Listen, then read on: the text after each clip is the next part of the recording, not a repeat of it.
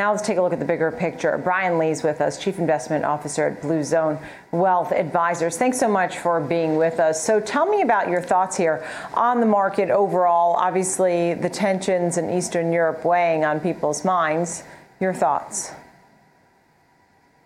Yeah, that's the topic du jour today, and certainly uh, a, a, heavy news headline uh, weekend for investors and traders to digest.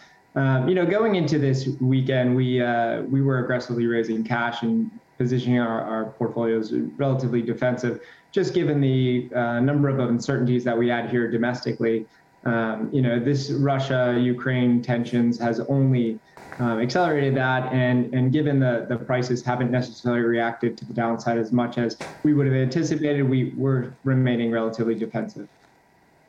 So you were raising cash, um, you know, obviously taking some money off the table at the same time. Is there any buy the dip opportunity? Are there certain areas that you're waiting to do exactly that, or are you in a wait and see mode? I'm curious about your strategy. Yeah, we just like any market environment, I think you you need to first look out there and see where you should calibrate risk. And overall, we felt like we should calibrate risk down, and we've done that. Um, we're holding roughly between 10 and 12 percent cash across the board, but there's always opportunities. You know, we initiated a position in Williams. They transport roughly 30 percent of uh, U.S. natural gas through the uh, irreplaceable network of pipelines. We felt like that was a a nice stable position to have, nice 6% yield, and they came out with earnings, um, grew adjusted EBITDA roughly 10, 11%. So that's a solid position. But at the same time, we're um, maintaining our cash position uh, in, until prices react more to the downside to then switch to be more aggressive on, on offense. So you really, so when you talk about Williams, uh, Williams Companies as, as one of your investments, right? Because you thought that had some potential. We had a guest on earlier today mm-hmm. looking at Raytheon. He thought during the tensions abroad that would be a good play in aerospace and defense. I mean, it depends on what your thinking is. You've had names like Zoom and Peloton that have been, they were so hot during the pandemic, they're so beaten down tech, we were just talking about taking out lows, which uh, the NASDAQ has done exactly that. Are there other areas that in addition to commodities that may have some value to you at some point?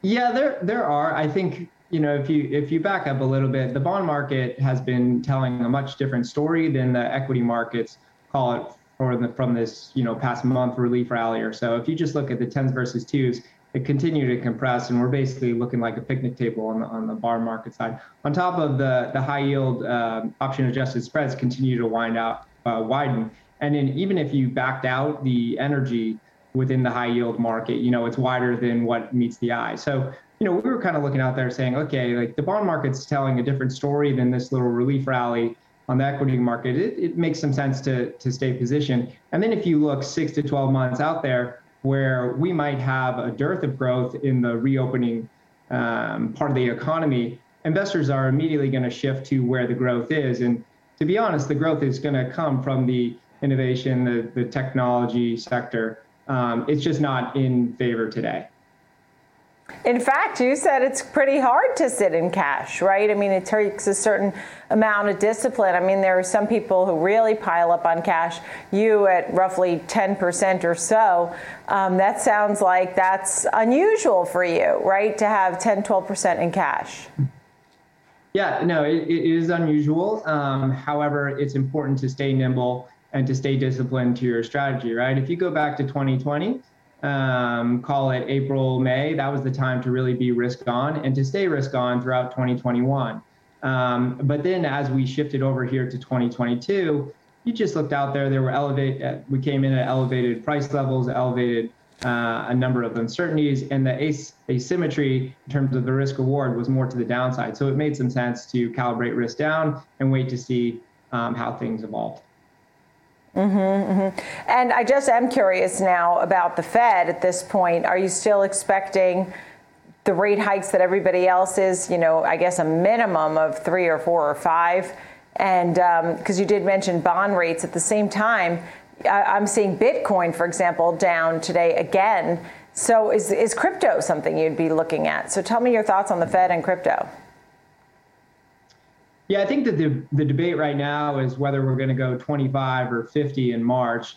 Um, you know, two weeks ago or so, the, the odds of 50 were a lot higher than they are today. And I think as we're seeing these geopolitical tensions uh, increase, the, the odds of that 50 is, is continue to decrease. If you go through the Fed minutes, they basically said that they were concerned about inflation, and there was there was a lot um, of reason to move faster than anticipated. However, embedded in there was that they were concerned about the Russia issues. So you offset those. We're most likely now going to see a 25 bit raise, but with oil going up another uh, two percent today, it's only putting in the Fed in a more difficult spot with, with respect to inflation and, and also if you if you throw in food prices increasing as well. So um, you know that that's a concern, and we're going to wait and see how that unfolds.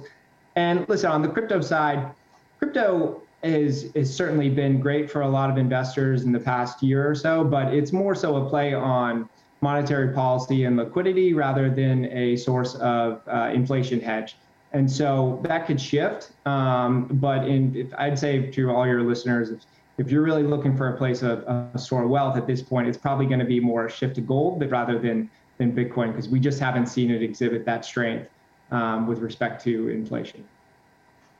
Thank you so much, Brian. Great to chat with you today. Really appreciate it. Enjoyed our conversation. Brian Lee, Blue Zone Wealth Advisors. Thank you.